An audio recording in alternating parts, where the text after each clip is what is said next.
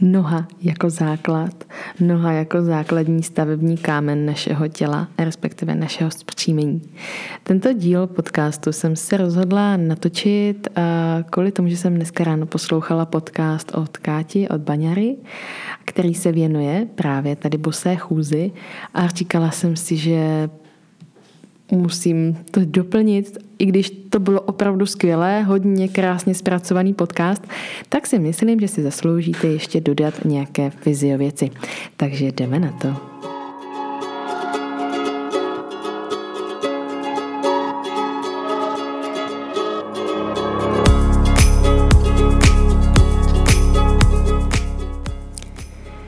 Chůze, nebo alespoň eh, většinu z nás chůze provází vlastně každý den, kdy na našich nohách stojíme a následně se z nich rozcházíme. A Káťa zmínila o tom, jak by vlastně měla ta barefoot obuv vypadat, tak se vším souhlasím. Jenom bych ještě dodala, že barefoot bota by měla být hlavně lehká, měla by být pružná, měla by nám vlastně umožňovat roztáhnout prsty, tím pádem by nám měla umožňovat pěkný odraz z toho chodidla. A co je hlavní, tak by tam neměl být vlastně žádný drop. To znamená, že bychom měli mít špičku a patu ve stejné výšce, to znamená, že bychom neměli mít žádný podpatek. Mnoho lidí mi namítá, že ale když mají barefootovou botu, tak vlastně nepodporují klenbu. Takže co mají dělat s tou jejich plochou nohou, kde ta klemba vlastně nefunguje tak, jak by nejspíš měla. A tady, než bychom naráželi na nějaký problém, to určitě ne, Jenom je důležité vlastně prvně zjistit, jestli tu barefoot botu vůbec můžu začít nosit. Ano, slyšíte dobře, ono nemusí, nebo řekla bych, že nemůže mít úplně každý barefoot obuv. A to z, z prostého důvodu a to, že opravdu, když ta noha padá, respektive klenba padá, jakoby anatomicky nebo i patologicky, třeba z nějakých úrazů nebo třeba v období těhotenství, tak to může způsobovat potíže a je potřeba tu nohu nechat vyšetřit. U nás na fyzioterapii, nebo nejenom u nás, ale i na dalších ambulancích nebo jiných fyzioterapiích vyšetřují tu nožku možná trošku odlišně. My k tomu používáme podoskop, což je taková skleněná podložka, dá se říct, která je osvětlená. A když se na ní stoupneme, tak vidíme vlastně zatížení té nohy a jsme schopni tímto vlastně vyšetřit, jak ta ploska vypadá, respektive jak ve stoji tu nohu zatěžujeme, což je velmi důležité. A podle toho se potom odlišuje, jak ta noha vlastně funguje, protože může být plochá noha funkční, a nebo také plochá noha nefunkční. Takže od tohoto bychom se měli vlastně odrazit a podle toho vybírat následně tu barefoot obuv. V dnešním světě je těch výrobců barefoot obuvy nepřeverné množství. Takže si vlastně můžete vybrat, jakou tu botu chcete. Můžete si vybírat podle vzhledu, podle uh, materiálu, z, jaké, z jakého je vlastně bota vytvořena a hlavně z toho, jestli vám ta obuv sedí, protože každý výrobce používá trošku jiné kopito, na kterém vlastně tu botu vytváří a tak se můžete setkat s výrobci, kteří mají uh, tu základnu pro prsty opravdu hodně širokou, to znamená, že to sedne nohám, které mají uh, velmi širokou základnu, velmi širokou nohu v oblasti prstů. A nebo máte více úzké chodidlo, neznamená to, že to je špatně, ale můžete mít užší nohu, takže vám budou sedět zase jiné boty. Takže doporučuji, než se bezhlavě ponoříte do nakupování online, což teď já vím, že v tuhle dobu úplně je jediná možnost, ale je důležité si tu nohu, botu, pardon, vyzkoušet nebo aspoň takhle hovoří praxe. Abychom se dneska dozvěděli nějaké novinky, aby to nebylo jenom pouhé zhrnutí nějakých informací, které už znáte, tak jsem si řekla, že se pobavíme více konkrétně o té naší noze jako takové. A chtěla bych zmínit i nějaké informace o dětské noze, protože o botě, protože ty děti uh, rostou, že jo? ty nožičky se jim zvětšují postupně, až uh, dojdou do té finální dospělé podoby. Jak už Káťa zmiňovala a možná i Lenka ve, své, ve svých příspěvcích na Instagramu, tak ta dětská nožička se opravdu vyvíjí velmi rychle, v podstatě během toho prvního roku a se zvětšuje a potom zhruba okolo devátého měsíce kdy dítko se dostává na čtyři a následně nakračuje jednou nohou do tripodu, tak v tom období kolem devíti měsíců můžeme mluvit o první cílené oporce nohy plosky o podložku. A je to velmi důležité, důležitý bod toho vývoje. A rozhodně by v tomto období neměla být bota, nebo aspoň ne bota v té podobě, jak ji známe. Ono totiž eh, biznis je biznis a než se podíváte na výběr obuvy pro malé děti, včetně jak miminek, tak najdete různé tenisky eh, známých výrobců, známých značek a tohle rozhodně dětem nekupujte. Oni potřebují mít kontakt a nohy s podložkou, nastavit to jejich tělíčko tu jejich nožičku do té finální podoby. Co se týče klenby, tak se nemusíte bát toho, že během toho prvního roku vidíte, že ta dětská nožička padá na vnitřní hranu. To je normální, ty nožičky jsou celé jemně vnitřně rotované a během toho prvního roku a dále se následně jakoby centrují, ta noha se opírá kvalitněji a vytváří se klenba. Ta klenba se objevuje kolem třetího roku a měla by být finální, nebo měla by mít finální podobu do 6 let. Pokud se tohle neděje a už ještě i kolem toho šestého roku opravdu vidíte, že ta klemba je nic moc, tak doporučuji eh, řešit, určitě cvičit a samozřejmě to cvičení by mohlo nastat uh, i dříve. Jo? Neznamená to, že musíte čekat do 6 let a pak si řeknete, hm, tak teď už s tím nic nenaděláme. To úplně takhle taky nefunguje. Ale během toho prvního roku nebo kolem těch tří let, kdy to dítě sotva chodí, že jo, potom začíná chodit už více jistě a následně začne běhat a měnit různě směry, tak tam ta nožička už má mnohem větší jakoby informace o tom okolí a tím pádem dokáže to tělíčko i mnohem lépe fungovat, když to řeknu takhle jednoduše. Obecně se tvrdí, třeba Lucka Kinclová tvrdí, že by nožička, dětská nožička neměla botu poznat zhruba do dvou let. To znamená, že první dva roky by tam neměla být bota tak, jak ji známe, ale můžou to být různé ponožky s protisklouzovou úpravou, aby to dítko neklouzalo. Můžou to být ťapáčky, to znamená, je to taková forma barefoot obuvy, takových bačkůrek spíš, které ale nepodpírají nožičku nikde, v podstatě tvoří jenom takovou ochranu té nožičky, ať už proti chladu nebo proti a nějakému ušpinění nadměrnému nebo proti nějakému nebezpečnému úrazu, ať už je to nějaký jo, nebezpečí ve formě nějakých ostrých kamínků nebo horkého asfaltu, když už to přeženu do takových eh, extrémů. Takže to jsou takové ty hlavní věci.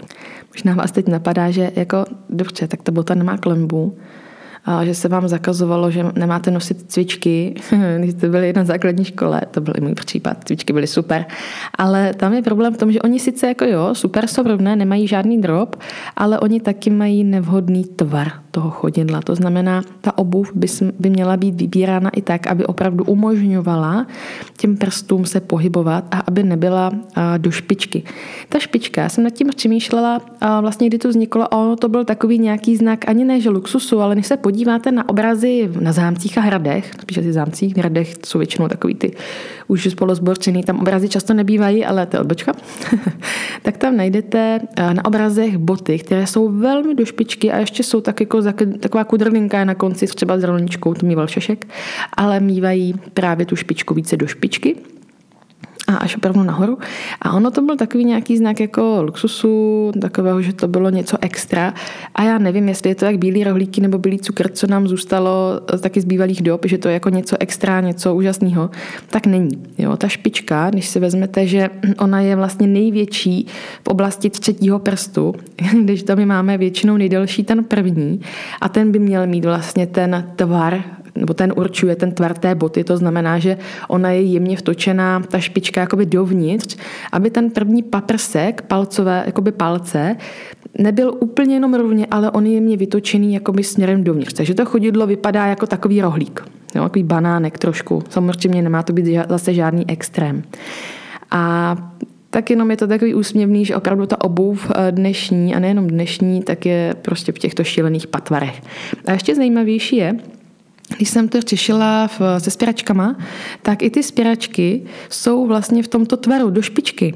A přitom ve vzpírání má ten sportovec nad sebou tak velkou váhu, nebo na sobě tak velkou váhu, že to absolutně nedává smysl. Proč je tam ta špička takhle?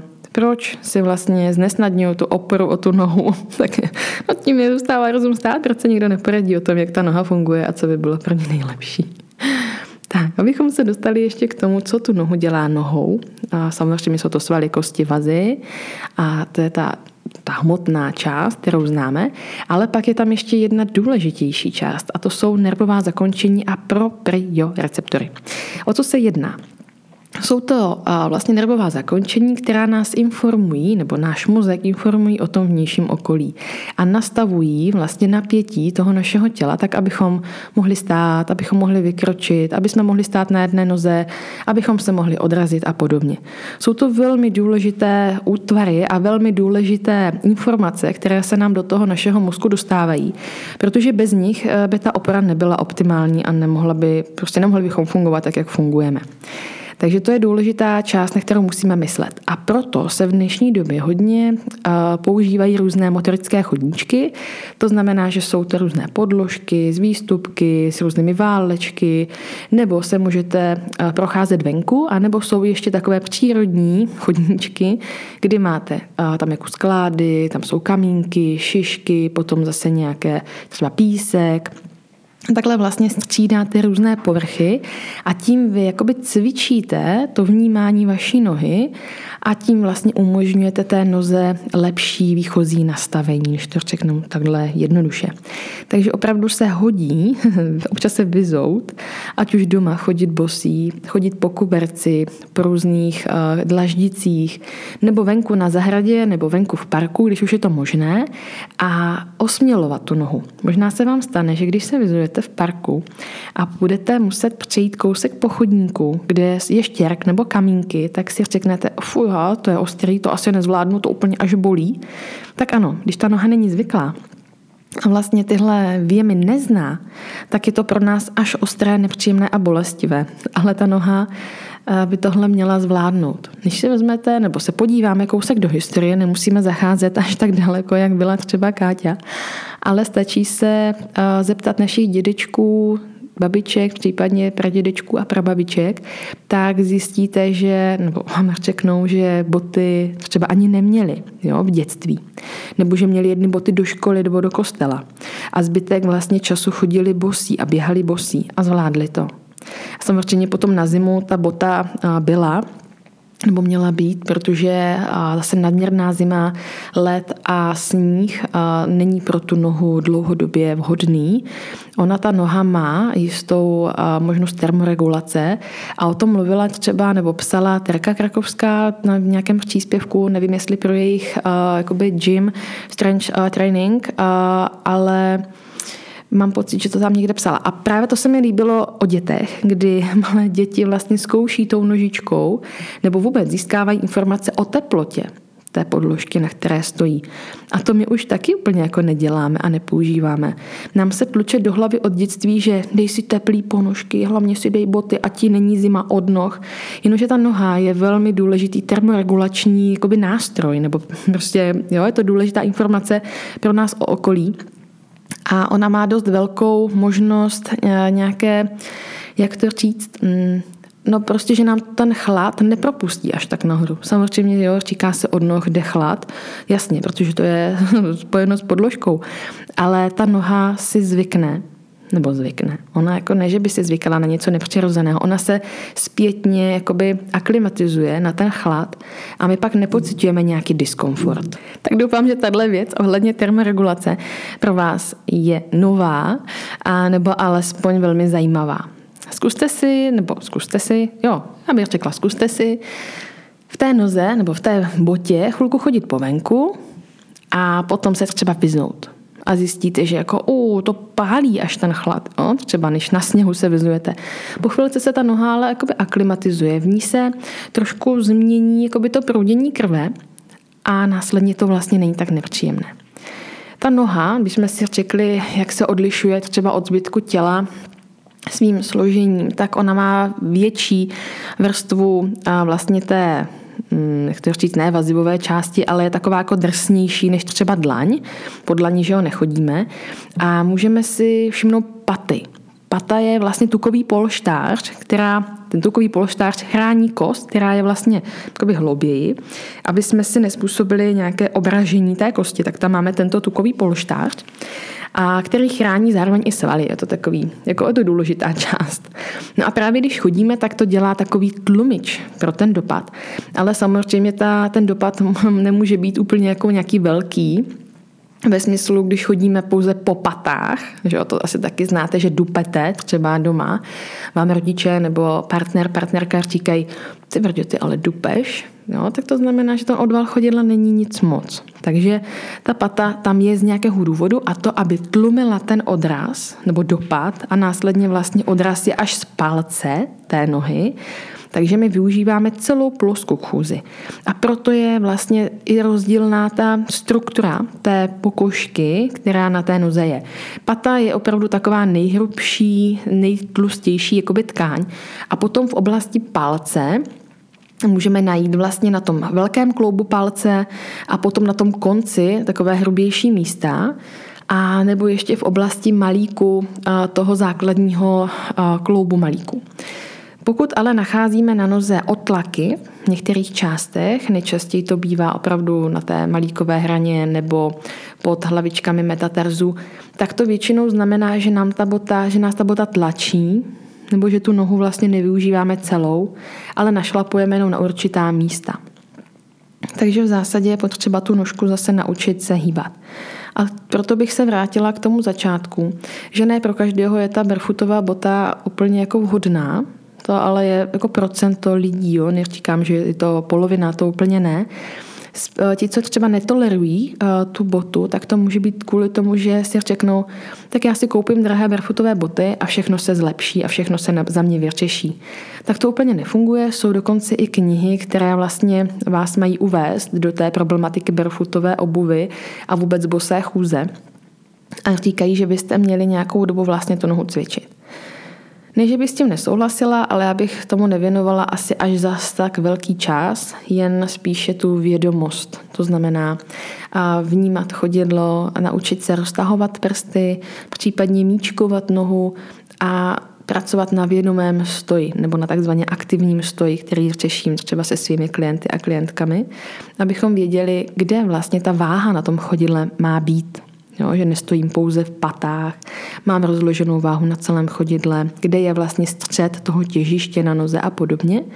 A celkově, jak by měl vypadat ten odval chodidla při chůzi. Když už o něm mluvím, tak se na něj asi kouknem a pak si projdeme ještě něco málo z anatomie, takové té funkční anatomie nebo možná i kineziologie vlastně chůze a opory nohy o, o podložku. Takže k tomu, jak to vlastně by mělo být. Jak by měl tedy vypadat samotný odval chodidla nebo vůbec vlastně dopad nohy na podložku? Jako první bych, by se měl dostat, měla dostat pata na zem. Teď si možná řeknete, ty jo, ale já jsem četla, že to má být střed chodidla. To je nějaký divný. Vemte si, když byste chodili přes špičku, tak svým způsobem couváte, nebo je to docouvání. Ale chůze vpřed je opravdu uspůsobena tak, abychom našlapovali na patu. Není to tvrdý dopad, je to měkký a vědomý kontakt nohy s podložkou. Následně je to taková smyčka, nebo smyčka taková vlnka, která vlastně jde zhruba tím středem paty plus minus. Potom jdeme jemně jakoby zevně, na zevní stranu toho chodidla. Následně se stočí vlastně ten oblouček na hlavičky metaterzu a následně jde odval chodidla přes prsty a poslední, kdo se dotýká země, je velký kloup palce a koneček vlastně toho palce jako takového. Schválně si zkuste tento podcast zastavit, zkuste si stoupnout a vyzkoušejte si to, jak normálně našlapujete. A pak si zkuste tady tento vědomý odval chodidla, že stoupnu na patu, jdu jemně přes vnější hranu, na hlavičky metatarzu a následně se jakoby odšprtnu tou nohou od podložky a palec jde jako poslední. Pokud máte úzkou botu, tak tohle nejde. tak jdete jakoby přes střed, a té nohy dupnete si hlavně do tu nohu, protože máte podloženou patu, tak ono to jako nějak nebolí, že jo. Přijde vám to v pohodě a pak se vyzujete doma na tu, na tu podlahu, podlahu a najednou bum, bum, bum, dupete. Takže tady možná cítíte to, že aha, já se točím vlastně v takovém kruhu. Takže ten odval chodidla, ta merfutová bota nám umožňuje mnohem lepší. Já osobně miluju five fingery, to znamená takové ty pěti prstáčky, kdy opravdu cítím, že ta noha úplně jako chce se o ty prsty opřít a opravdu využívám tu oporu úplně maximálně.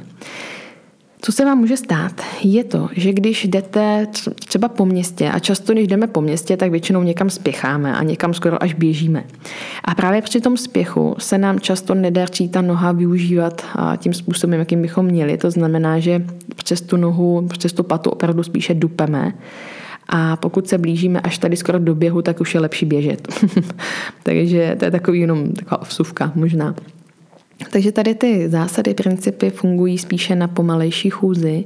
Na tu rychlou je potřeba ještě více vědomí, což většinou nám nejde, že jo, když nám něco zvoní ucha, telefon, koukáme do mobilu a spěcháme, protože zase nestíháme.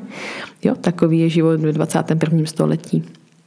Spěcháme, máme spoustu vymožeností, spoustu zlepšováků a neustále se někam honíme. Přitom nám to má ten život zjednodušovat ale místo toho si dáváme těch věcí ještě mnohem více, protože přece se nám to všechno zjednoduší, ale zapomínáme, že toho máme mnohonásobně více.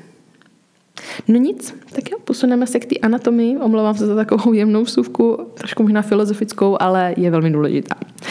Takže, abychom si uvědomili, jak souvisí noha s dalšími částmi těla. To je docela zajímavá, zajímavé odvětví, které, kterému bychom měli věnovat nějakou pozornost. Já jsem si na to podala dokonce knihu, ne, že bych se to nepamatovala, ale chci to ukázat, no spíš vám to popsat jako přímo s tím obrázkem, i když ho úplně nevidíte. Ale já na tohle udělám určitě nějaký příspěvek. Takže z toho budete mít mnohem více, jenom abyste měli představu, jak to vlastně funguje. To naše tělo je celý propojený. tak jak to slyšíte. Všechno se vším souvisí, všechno je se vším propojené. Ano, rozdíl je, když třeba spadnu, zlomím si nohu, tak je jasný, že mám zlomenou nohu a nemusím řešit to, že to souvisí s pravou lopatkou. Jo, to úplně takhle úplně být nemusí. Ale pokud se nám něco stane přetížením, namožením nebo jednorázovým a jednostranným pohybem, například, jo, i dlouhotrvajícím nebo jednorázovým, to už je jedno, tak bychom měli trošku hledat ty souvislosti v širším měřítku. To, že noha souvisí s pánevním dnem, je už snad jasné. To, že noha souvisí se zády, je už doufám také jasné. A to, že noha souvisí s krční páteří a hlavou, možná jasné není, ale už by teď mohlo být. Protože my na tom těle popisujeme například spoustu dalších věcí, ale když se budeme bavit o svalových řetězcích, které souvisí opravdu, nebo propojují celé tělo od spodu až nahoru. Tak já jsem se tady vybrala takové základní svalové řetězce. Jedním z nich je jakoby povrchový, povrchová zadní linie, která začíná na noze, úplně na konečcích prstů, jde následně přes chodidlo, přes patu a následně se rozdvojuje do gastroknémiu, což je jakoby dvouhlavý lítkový sval, takový jako dvě hlavy. Následně se přepojuje do hamstringu, tam jde k pánvi, přepojuje se přes tu křížovou kost a jde směrem po spřimovačích zad, to znamená až směrem nahoru k lopatkám, k krční páteři, lepce a vlastně končí až nad našimi obočími, no, až nad očima. Takže to je taková krásně dlouhá zadní linie, neboli zadní řetězec, kterými nevědomky stále posilujeme a stále přetěžujeme. Typický stojím, stojím v patách, mám zamknutá kolena, překlopenou pánev do anteverze, hrudník vypadnutý někam dozadu, zase jo, ta křivka zadce ještě více zvýrazní a hlava mi spadne dopředu. Co se teda děje? Celý tento řetězec je v tahu, protože zabraňuje tomu našemu tělu, aby jsme spadli dozadu přes ty paty. Takže tento celý řetězec je vlastně stažený a pak už stačí jenom dupat, stačí blbě cvičit, když to řeknu takhle škaredě. To znamená, že zase cvičím dřepy na patách, mrtvé tahy na patách, nebo tento svalový řetězec ještě cíleně cvičím nějakými hyperextenzemi v zádech, nebo koncentrickou aktivitou hamstringů, to znamená nějaký hamstring curls v lehu na břiše nebo výpony na uh, naše lítka například. Jo? Takže to je takový, že si teď řekneme, fuha, a co mám teda jako cvičit, teď tohle dělám. Nebojte, ukážeme si, vysvětlíme si, co teda dělat a jak to spravit. Ale aby toho nebylo málo, tak to propojení eh, noh eh, s pánevním dnem a s dalšími částmi našeho těla, tak těch linií je více, jo, těch svalových řetězců. Ale další, co se mi ještě líbila, co tady do toho 100% patří, je hluboká přední linie, která začíná opět na nohách, jenom nezačíná na konečcích prstů, ale začíná uh, spíše v oblasti jakoby nohy, planty a začíná vlastně v oblasti prvního ani ne, že článku, ale prvního uh, metatarzu, metatarzu, mám takový pocit. Je to zase uh, sval, který nám pomáhá, nebo svaly, které nám pomáhají k flexi chodidla, to znamená jakoby uh, i plantární flexi, to znamená odvalu chodidla od podložky, tak, abych se úplně nezamotala. Patří tam třeba flexor hallucis longus, to znamená dlouhý uh, přitahovač palce, patří tam tibialis posterior, což je hluboký nitkový sval, nevím, jak je teď česky. A potom by to mohl být ještě flexor digitorum longus, což je hluboký, uh, ne hluboký, uh, dlouhý, pardon, hluboký ohýbač prstů. To znamená, že když se, chci, když se chci odrazit nohou od země, tak se musí tyhle svaly vlastně zapojit, tak tyhle tam budou taky. A potom to následně se přepojuje tahle linka nebo tento řetězec přes vnitřní strany stehen. Jsou tam všechny adduktory. A tam se právě dostáváme k pánevnímu dnu, protože ty adduktory končí na stytké kosti. A na stytké kosti zase z druhé strany začínají svaly břicha, některé, ale teď se bavíme o té hluboké linii, tak tam jsou právě svaly toho pánevního dna. Je tam třeba i iliopsoas a quadratus lumborum, což je iliopsoas je bedrokyčolostehní sval a quadratus lumborum je čtyřraný sval bederní. A co je ještě super a zajímavé, tak je bránice, to je jako takový super sval.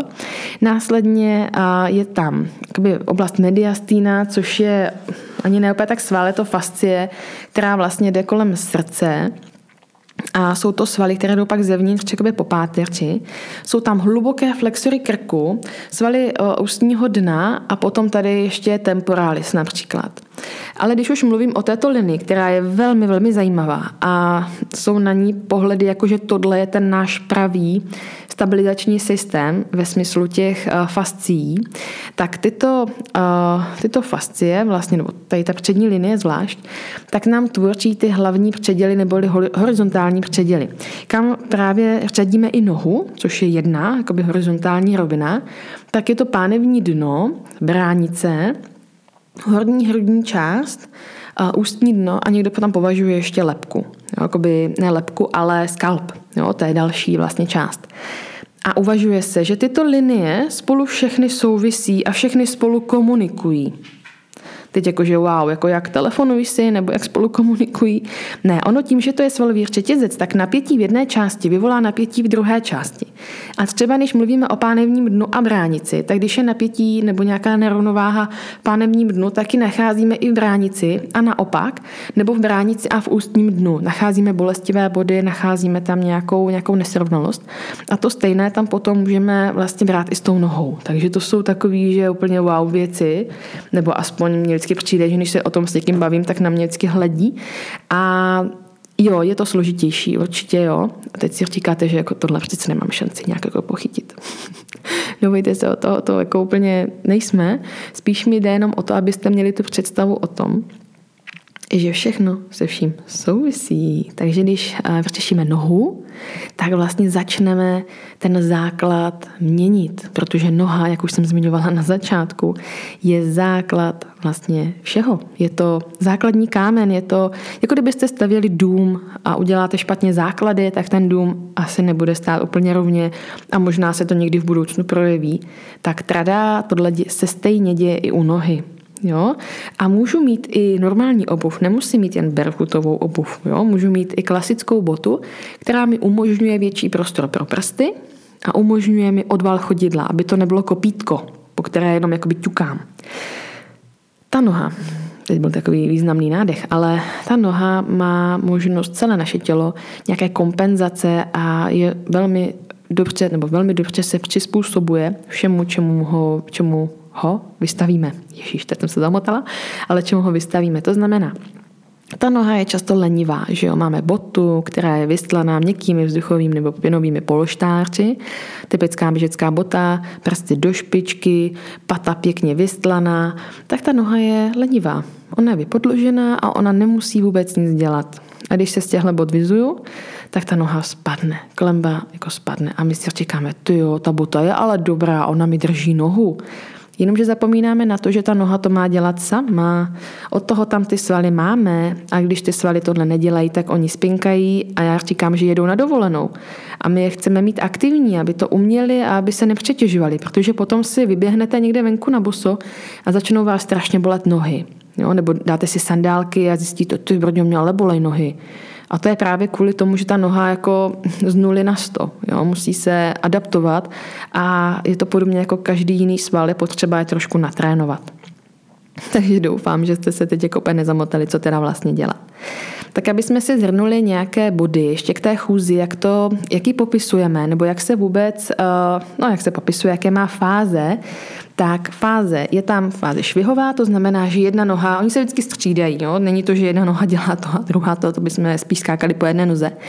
Ale ta noha, nebo ty nohy mají fázi švihovou fázi, opornou fázi a fázi dvojí opory. Je to rozdíl oproti běhu, kdy při běhu vlastně ta fáze dvojí opory tam není. A je to vlastně fáze při chůzi, kdy jsou obě dvě nohy v zásadě jakoby na podložce, každá ale v jiném jakoby než režimu, ale na jedné straně máme patu, jednou, jo, jednou nohou se dostaneme patou k podložce a mezi tím ta druhá už se odráží přes ten palec ve výsledku.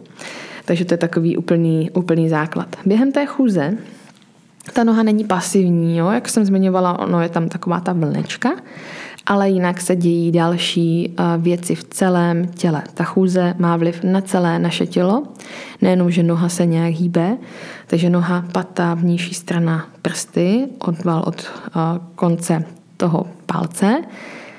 Ale co se děje dál? Je tam pohyb eh, v oblasti nohy, předonoží například, je tam taková jemná rotace, pohyb paty, pohyb kotníku, kdy v kotníku probíhá dorzální flexe, což znamená že se ten kotník ohýbá, jakoby směrem do ohnutí, jak to mám říct, že se prostě ohne. A zároveň, jak se ohýbá, tak my aktivujeme svaly na plosce, takže se děje plantární flexe v tom ohnutí, v té dorzální flexi. Teď je to takový, že jako wow, cože? takže ta noha má tu fajfku, fajfku, jo? to znamená, že je do toho LK, a následně, jak se odrážím, tak vlastně ty svaly se natáhnou a v tom je ta síla toho odrazu nebo i při běhu například, kdy vlastně ta noha je taky jemně ohnutá. Následně pohyb koleni z, eh, z flexe do extenze, kdy já se vlastně odrážím přes tu nohu a následně na konci toho kroku, při tom odrazu je ta noha spíše propnutá, takže ve švihové fázi je pokrčená, dostává se na zem, natahuje se a následně se přes propnutou nohu, ne úplně, že jakoby úplně propnutou, ona je stále jemně pokrčená, aby svaly byly aktivní, tak se odrážím a následně, pardon, musela jsem si tady polknout významně, Následně se dostáváme v oblasti kyčly, kyčle a ta kyčel, což je zajímavý, tak ona v každé fázi toho kroku je jinak rotovaná. Teď si říkáte, wow, cože? tak já když jdu a mám tu nohu dopředu, to znamená do tu švihovou fázi, já nakračuju dopředu, tak ta noha kyčeli se jemně rotuje zevně, špička jako by šla směrem ven, to znamená, že já došlapu na patu možná malinko směrem jakoby zvenčí. A když ta noha je v té opěrné fázi, to znamená, že se od ní odrážím, tak ona je zase zrotovaná jemně dovnitř. Jo? Celá noha v kyčelním kloubu.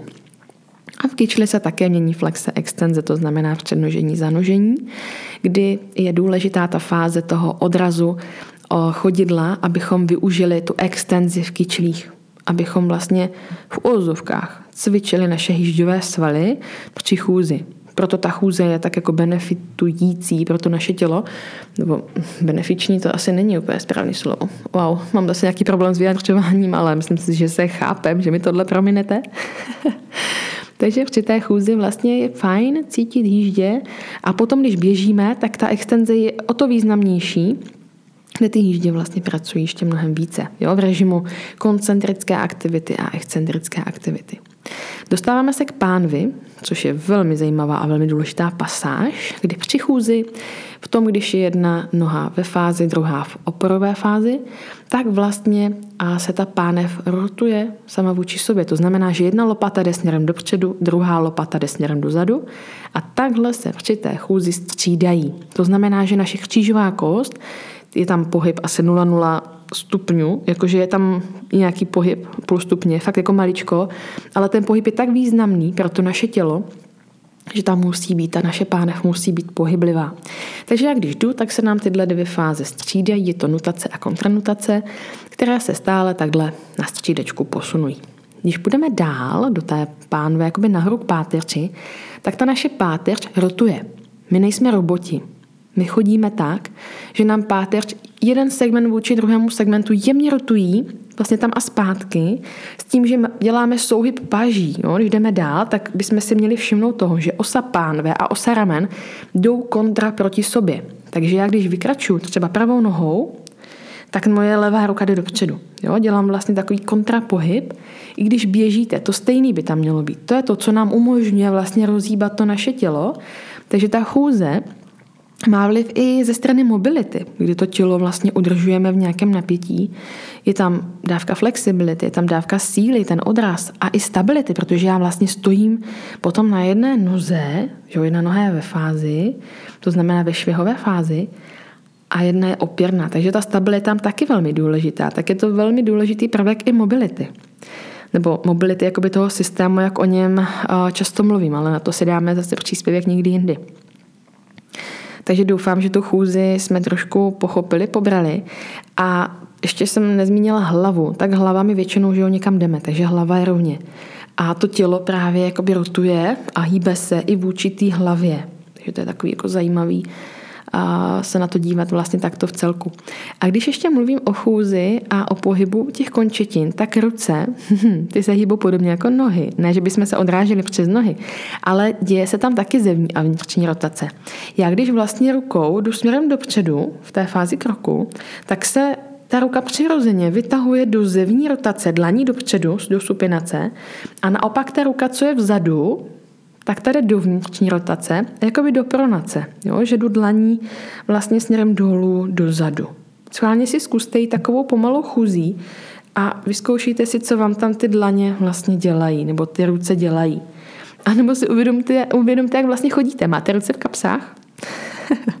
tak tam vlastně vůbec neuží, nevyužíváte tady toho pohybu. Jo, těch paží a vlastně pohybu a rozjíbání té páteře ta chůze je opravdu super. Pokud je venku zima, já tak já nosím rukavice. Sice na mě někdy lidi koukají jako, že vod, rukavice, ten tady je 5 stupňů. Jenomže ono, jak jsou to koncové části, a, tak je mám na ně zima, takže já chodívám v rukavicích, aby mě to jakoby nenutilo dávat si je do těch kapes, abych využila ten pohyb toho svého těla. Takže to jsou takové typy k tomu, jak vlastně využívat nebo vnímat tu chůzi a případně tu oporu o tu nohu, Myslím si, že jsem i docela dost věcí zapomněla, než to jsem vám chtěla říct, což se samozřejmě stává, protože já tady jedu takhle jako v trošku freestyle, ale mě to baví víc, než kdyby si tady nachystala text a třeba vám ho jenom četla. To byste poznali, že to není úplně vončo. tak já doufám, že takhle vám to dalo mnohem více a že jste některé mé myšlenky chytli. A to, co jste nechytli, tak se nic neděje, to prostě nemá být, nemá to být teď a má to přijít někdy jindy nebo třeba od někoho jiného. A to, co s vámi rezonuje a to, co vás uh, zaujalo, tak na tom máte nejspíš pracovat. Tak hurá do toho, zkuste vnímat vaše chodidla, zkuste se chviličku vyzout venku, osmělit ty nožky a začít na tom pracovat. Tak jo, mějte se moc hezky, užijte si krásný zbytek dne, večera, dopoledne, odpoledne, záleží, kdy posloucháte a budu se na vás těšit někdy příště. Ahoj.